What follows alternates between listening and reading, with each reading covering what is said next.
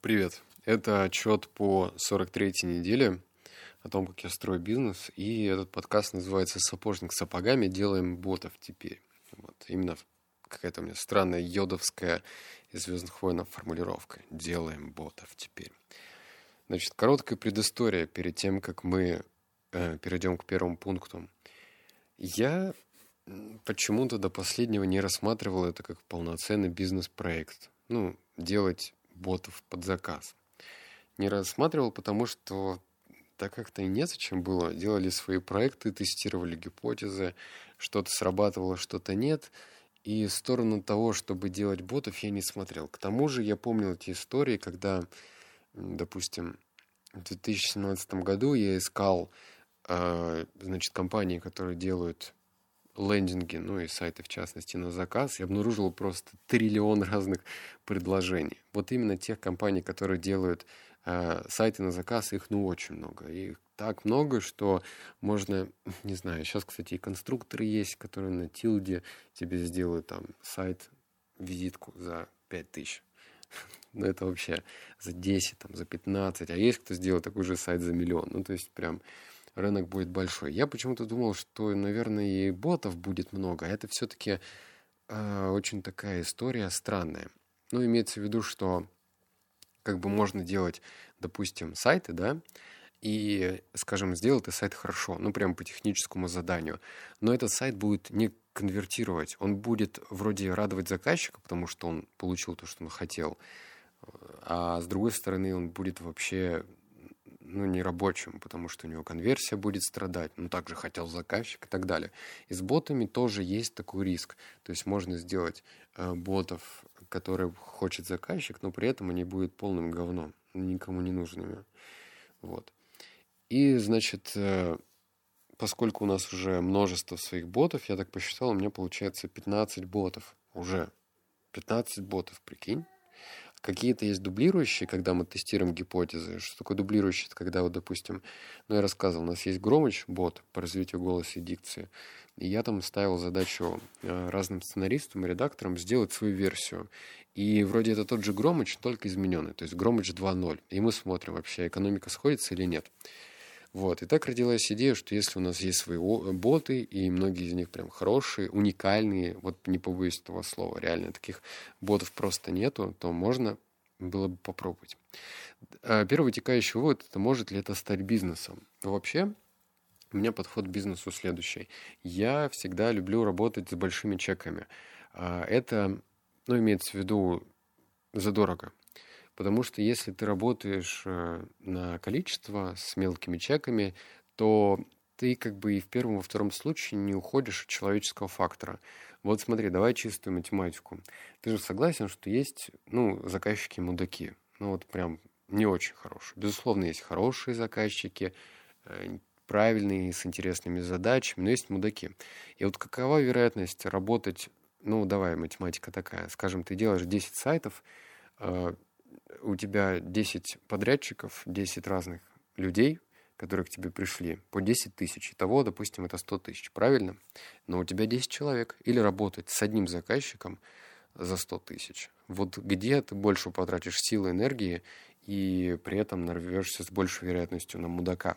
Понятно, может тебе не повезти, и один заказчик на 100 тысяч может оказаться мудаком. Но я верю в математику и верю в то, что, кстати, если человек значит, трясется над копейками и пытается везде сэкономить, значит, он будет проблемным клиентом. Почему проблемным? Потому что, а, видимо, ну, либо у него воспитание такое, ну, имеется в виду, что все нужно делать экономно, либо у него просто нет вот этого запаса денег, чтобы там несколько месяцев работать в убыток. А если он будет работать в убыток, то ты будешь виноват. Ты же крайне правильно.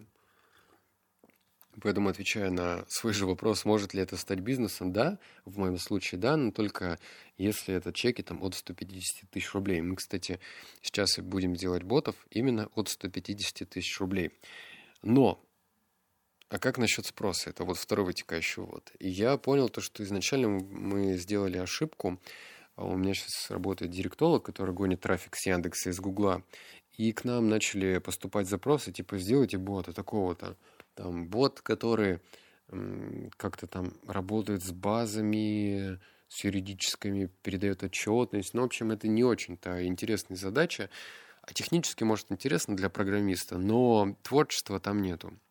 И такие боты, наверное, и не нужно нам делать, потому что вот они никак не будут выделяться на фоне остальных. Ну, будет тебе бот высылать какую-то отчетность по запросу.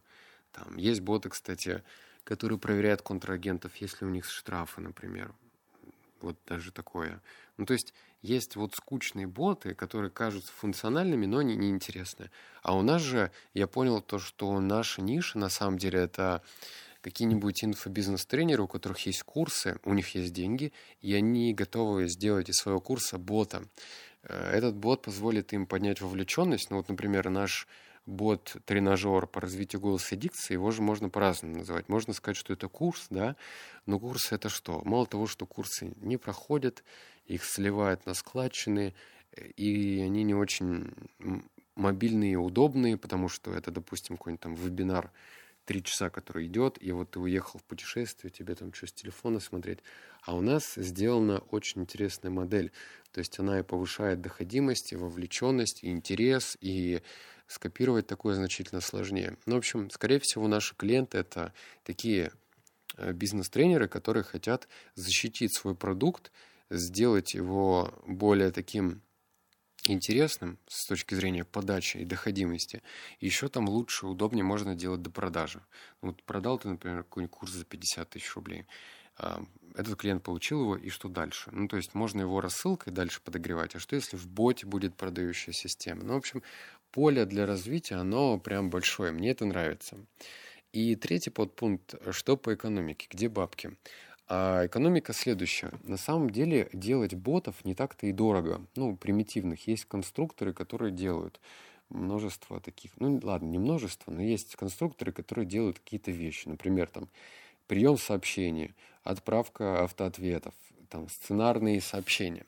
Но у нас сильная сторона не в этом. Сильная сторона в сценарии, сильная сторона, вот, вот знаешь, вот для наглядности просто возьми, посмотри моего бота по развитию голоса и дикции.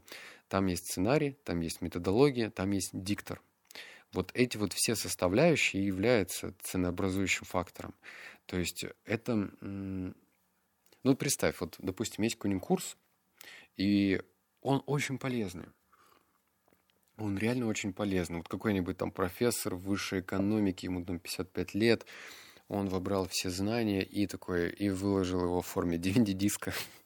А, значит, на 7,5 часов.